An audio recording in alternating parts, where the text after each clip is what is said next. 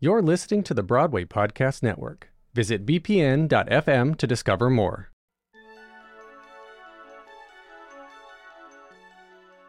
You're listening to Tony Telecasts from The Ensemblist, the only podcast that shows you Broadway from the inside out. I'm Mo Brady. And I'm Aaron Albano. Another day, another destiny. This never-ending road to Calvary. Welcome, listeners, to our mini-series about the Tonys, bringing you all the drama behind the drama of a theater season in Broadway history. In each podcast episode, we watch a telecast of a previous Tony Awards, not only the performances, but the opening, and the speeches, All of the it. whole thing, to see how it reflects on the season as a whole. So let's dive back in and talk more about the 1987 Tony Awards. Our kids have said to us since we moved to Minnesota, we are far more active than we've ever been anywhere else we've ever lived.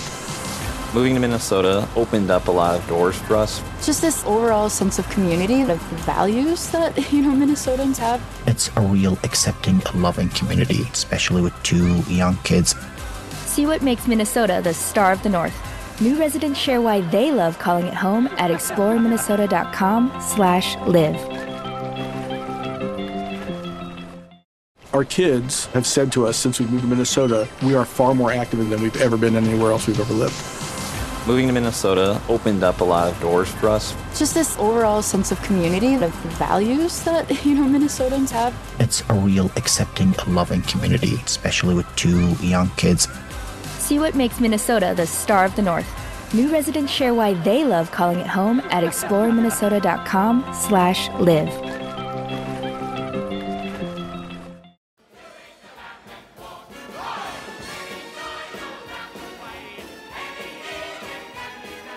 Okay, let's get into these performances. We start off for Best Musical with a performance by Me and My Girl doing The Lambeth Walk. This is a 27 member ensemble. We've got Bill Ryle, current member of Wicked, Cleve Word. Asbury. Like, this is a fascinating number to me because it looks like the audience is eating it up, and I can't really figure out why. that is accurate. it's led by um, Tony Award winning Robert Lindsay. going into the audience. There's an infectious number, there's audience participation. My favorite is that they like go into the audience to get out of the way for the dancers, the actual dancers, because they were just giving you like a good electric slide toward the beginning of the number. It is a very clearly structured number, right? It's like it is it is the number where like one person starts doing a dance and everyone else is like, "What are you doing? A dance?" Yes. And then Okay, two fair. more people join them, and then four more people join them, and then more, and then everybody joins them, and then the audience joins in. It is like the structure of the number is very clear. It also maybe is like the same lyrics or chorus over and over again. Like It is 100% the same lyrics and chorus over and over and over again. So it's like very clearly built and it seems to work very well. Coming at it like not knowing a thing about me and my girl, not knowing a thing about this number, I was like, huh, they really love that, don't they? they really did. And I was like, I could use maybe a verse or two, but I guess we're good with 47 choruses. Of just the and same. over and over and over again. Uh, I did not like the number. This is the kind of number that I would have watched as a child and been like, oh, I can be on Broadway. Look, you smile, you swing your arms a little bit, you step on counts. Look, Broadway. uh huh. we can quickly move on to the second number, which is Starlight Express. Starlight Express. This is the first time I have ever seen anything from Starlight Express, Aaron. Same, same. This is a performance of the titular song, Starlight Express, and then Mhm. um, a clip of what I assume is a number called Light at the End of the Tunnel. Uh, we see 20 onstage company members, including Mary Ann Lamb, Jane Krakowski, Andrea McArdle, Joey McKneely. Like, we got Wait, some, Jane like- Krakowski's in there? Yeah, she's. I think she's Dinah. She's the dining car. Okay, yeah, she's the dining car. Cool. What is going on? Like, what is don't the plot of the thing? I am Okay. unclear.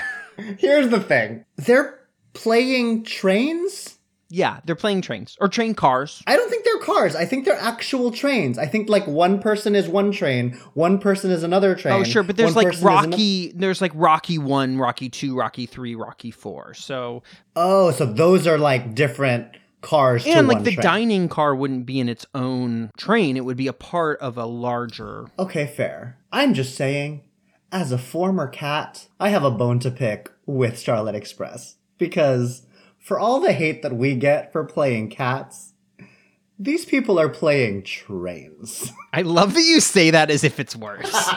and my immediate reaction is I'm like, it is, but I guess it might not be. I mean, they're both wrecked, but the cats gets far more shade because we're playing still living beings. But you got a full company here playing trains. It's like a race, right? There's like a. I think the plot is that there's like a a train race. That's not. Someone said that it's like the little engine that could, but trains? Like, That feels right. So the opening, the first song we see is like a man kind of like standing behind like young ingenue, and it's like the the young train being like, "I want to drive fast." I don't know. I don't know either. Okay, so the opening I thought was weird. Also, this number is interesting because they do most of the first half on stage at the Mark Hellinger. And then we see a recorded clip from the Gershwin itself. Uh huh. And we can really see the set. This set is incredible. All right. And I will say, like, all my shade to John Napier aside, this set's pretty fierce. It is got like a track around the it has like a like a orchestra like a skate pit in the middle of it. There's like multiple bridges. Yeah. Two bridges that are above the stage that go up and down and also tilt. Yeah. The second number is basically just the entire company roller skating roller skating. fast around the space. I mean, all my shade aside, it is thrilling to watch. I was like, this looks cool. This looks fun. It's like a Cirque du Soleil show. Yeah. Like you would sort of, you could sort of like watch and be like admire the visual imagery and the expertise, but you wouldn't necessarily be too invested in the plot. Yeah. Did you like the performance? Yeah. Again, all of my shade to the actual show as an offended cat aside, they're blowing at the beginning. Whoever that little Thomas the Tank Engine right at the beginning, Rusty is his character's name. is that his name? Yes. Cool. See, I should get off my high horse about cats. Oh yeah, what are you gonna say? Like Rusty is his name? Mm. Uh huh. Bombalurina. Ugh, that's a real name. and then like when it jumps to the footage in the Gershwin, like as a child, I would have lived hell, not even as a child. Me today was like living. Watching all of the clips of them skating all over that theater was cool. Did you like it? How was it? How'd you like it? Yeah, I mean, I'm sort of spoiling my Yelp review, but what performance made the show look better than it was? I mean, I don't know the show, but I was entertained.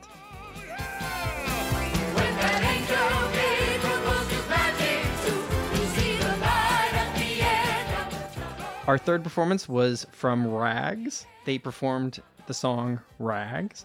This is the show that ran 18 previews and four performances in this very theater. Two onstage performers, Dick Latessa and Judy Kuhn. You know, they must have like teched the show, previewed the show, did their opening weekend, closed the show, and then six months later, they're like back in the same space looking at the same audience that they basically did six months earlier. That must have been a trip. Yeah, it must have been wild. It is interesting. me, The show is nominated for five awards, right? Like this is a flop. Like this is a for realsies flop. Four performances. Four performances. and it's like got a pretty decent showing at these awards.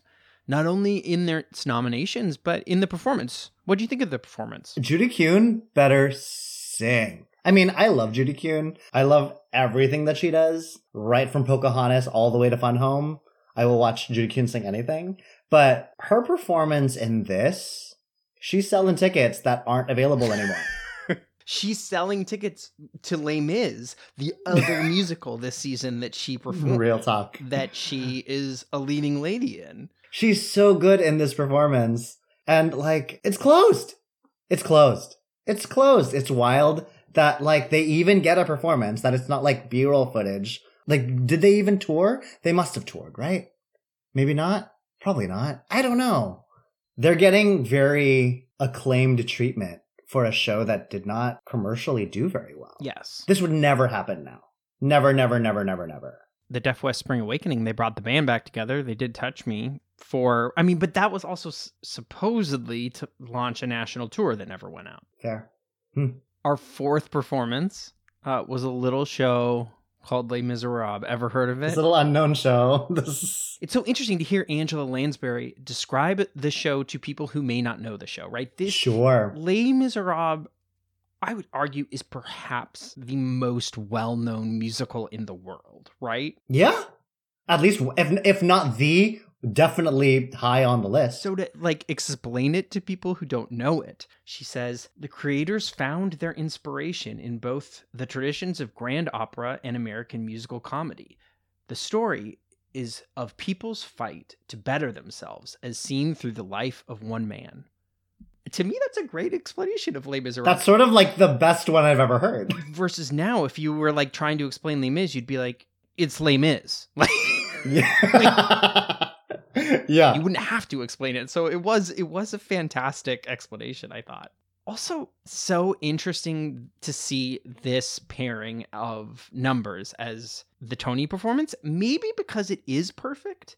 It is the combination of At the End of the Day and One Day More. I'm not sure if it's a good Tony performance in terms of the songs chosen. Um, Me watching it, I was like, I've seen this a thousand times. well, yeah, we have seen this a thousand times, but I think, like, let's be real, one day more in any generation is thrilling as fuck. So even just viscerally, even if you don't know who or what is happening on stage, you're getting like that visceral excitement about wanting to go watch the show, which is probably what sold tickets. Because what else would they have done? Like, I thought it was weird that they opened with "At the End of the Day." To be honest, it's Oh, not, okay. It's not a flashy number. I love "At the End of the Day." Like you give me like an ensemble with like unnecessary Cockney accents, like staggering for, staggering forward on very specific counts. sure. And there's so many of them. There's so many people. Thirty onstage cast members. Here's my question. Do you think Randy Graff is chilling in the at the end of the day section?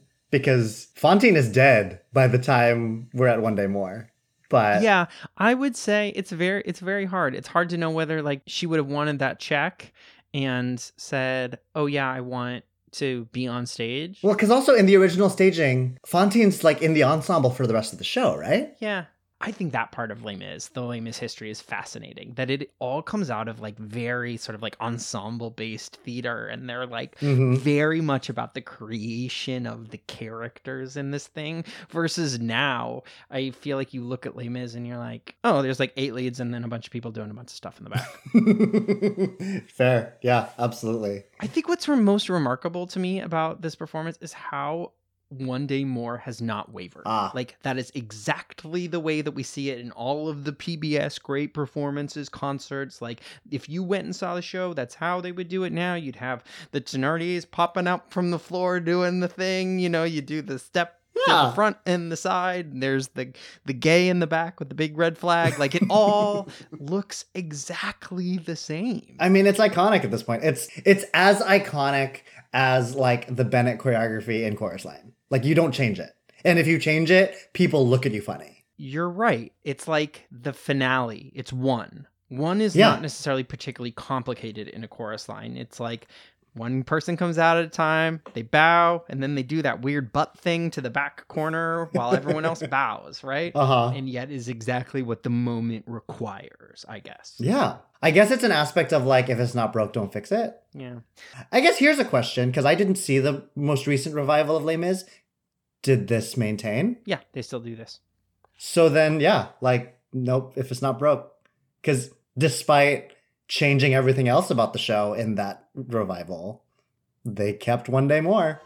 Life's better with American Family Insurance because our home policies help protect your dreams and come with peace of mind. Save up to 25% by bundling home, auto, and life. American Family Insurance. Get a quote, find an agent at amfam.com. Products not available in every state. Discounts may not apply to all coverages on an auto or home policy. Discounts do not apply to life insurance policies. Visit amfam.com to learn how discounts may apply to you. American Family Mutual Insurance Company SI and its operating companies American Family Life Insurance Company 6000 American Parkway, Madison, Wisconsin.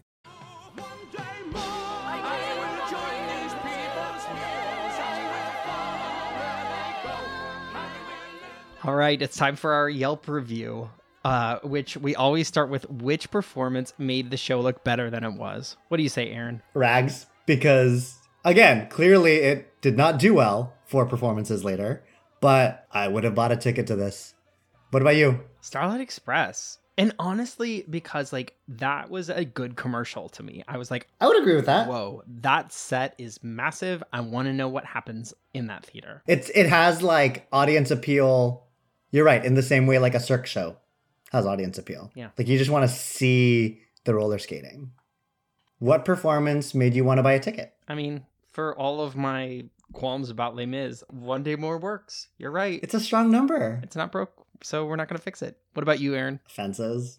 I mean, that performance is so good. Again, a play. A play. If you give me a performance from a play, I will like the play. You hear that, the American Theater Wing. Do not put their props on your like pedestals and you just show me the actors acting. I will like the play. And when it's when those actors are Courtney B. Vance and James Earl Jones, I will buy a ticket. Um, what speech moved you the most? You know, it was the most fascinating speech for me in a few ways. It was Michael Maguire for Les Mis, okay, who won a Tony Award Ross. Yes. There's like three things I want to point out about this speech. And two of them don't have anything to do with being moved. One is when he says, I'd like to thank my wonderful girlfriend, Susan Stroman, and the audience awes. Literally. It's so funny to see young Susan Stroman like beaming at this guy. And I'm like, I know who you are, Susan Stroman. You're gonna be famous real quick. Um Uh-huh. The second is the fact that Ross is a Tony Award winning role. Yeah. I would have never guessed that. Never. In 2020, we would nominate 4,000 Thenardiers and Madame Thenardiers before we nominated an Ross for a Tony Award. That's real. That's fair. It's just like not the role we think of as like meaty. Well, no, because he doesn't. He doesn't have an arc. He leads and then he dies. Like, but I guess that is an arc, but not a very compelling arc. Yeah, I just never would have guessed that that was like meaty enough to get a Tony Award. He did say something kind of nice. His very last moment in his speech, he says, More important than anything, I'd like to acknowledge the magnificent and versatile ensemble of Les Miserables. They are the backbone of the show, and they each deserve one of these awards. Mm-hmm. So, between the Susan Stroman shout out, my questioning about how Enjolras was a Tony Award winning role, and then he shouts out the ensemble, I was like, Great, I'm done. You win. What about you? Which speech moved you the most? Okay. Negative moving, John Napier, because asshole. Go back to part one. Positive moving, I think I'd have to say Linda Lavin. Oh yeah. She won for Broadway Bound. She gets on stage like screaming, A. Like she's like just open mouthed, gagged at whoever's giving it to her. I forget who who gave her the award. But she says, like, this is my first Tony. And she's so earnest in having wanted it. She's like, I've thought of nothing else in the last 30 days. I've missed entrances. I've flubbed lines. I've written this speech three million times. I'm like, and everybody like loves it. Everybody's like eating it up that it's so beautiful. It's that sort of earnestness. Only someone very well loved in this community can deliver that kind of earnestness in wanting something and get away with it. It's so honest and authentic that like I want her to have five more Tony Awards. It is nice to see someone be like, I really wanted this because it means something to me. Yeah. Biggest surprise win, Aaron. I think my biggest surprise wins are the Best Actor and Best Actress category that went to the Me and My Girl leads. Not because they didn't deserve it, because I'm sure that they did. It's more so that there was such a lack of Me and My Girl love in this night, despite the audience living for the performance. They were doing the Lambeth walk. They were doing it. that I was just like, oh, not in like a how dare they, but like they were surprising to me. How about you? My biggest surprise is that Eponine and Enjolras are the two Tony Award winning roles from Yeah. Les Miserables. Like, it is not Javert. It is not Valjean. It is not a Thenardier. It's not Fantine. It's no like no nothing. It's not Marius. It's not. yeah. I see Eponine more than I see Enjolras, but again, maybe I I'm biased because We love a girl in a trench coat and a page boy hat. that is belting at the top of Act Two. yeah. Yeah. Uh, would you recommend watching? I think I'm good. I wouldn't say like avoid it at all costs, but I think it's a fine telecast. I mean, if you're wanting an example of how not to show grace, then watch it because you get that in droves from John Napier. Do you really need to watch the 1987 Tony Awards to learn how not to show grace on national television? I feel like we've got that pretty down pat. Fair, fair, fair. How not about you? only is it not graceful, it is somewhat shocking the way he does it. That I would say, like, if you are going through the Tony Awards for like most impactful moments, that John Napier speech is really uncomfortable. Well, because again, I had like the whiplash of like thinking he was doing something very altruistic and then realizing he was just being that much more of like an entitled prick that I was just like, oh, get out of here. Get out of here. All right, so Google John Napier's speech, but the rest of it you can you can leave unless you're a me and my girl stan, and then jump on in. And then Lambeth walk all the way to 2021.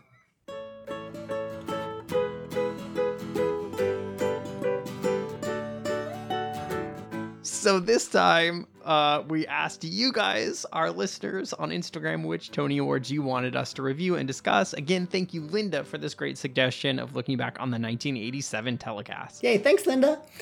To join us for our next Tony's recap, be sure to do your homework with us on the 2019 Tony Awards, which was suggested to us on Instagram by Joan. Thanks, Joan. The Ensemblist was produced today by me, Aaron Albano. And me, Mo Brady. Special thanks to Wasif Sammy for the background research on this week's Tony season. Please rate and review The Ensemblist wherever you listen to podcasts on Spotify, Apple Podcasts, or at bpn.fm, the home of Broadway Podcast Network. Our Patreon members have on demand access to our full archive, including full conversations with our guests and early access to episodes, like this one. You can support us for between $5 and $20 a month at patreon.com slash the ensemblist. Thanks for listening, everyone. Until next time.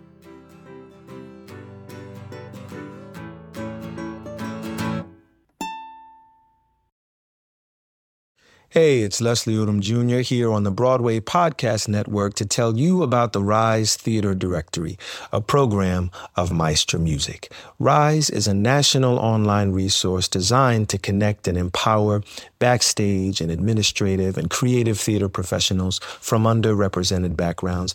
If you work or aspire to work in the theater community, this can help you find your next project. And if you hire theater professionals, search the Rise Theater Directory to find your next team. Create your profile now and get more information by visiting risetheater.org. That's theater with an R E R I S E T H E A T R E dot org because only together we rise. Our kids have said to us since we moved to Minnesota, we are far more active than we've ever been anywhere else we've ever lived. Moving to Minnesota opened up a lot of doors for us. Just this overall sense of community, of values that, you know, Minnesotans have. It's a real accepting, loving community, especially with two young kids. See what makes Minnesota the star of the North. New residents share why they love calling it home at exploreminnesota.com slash live.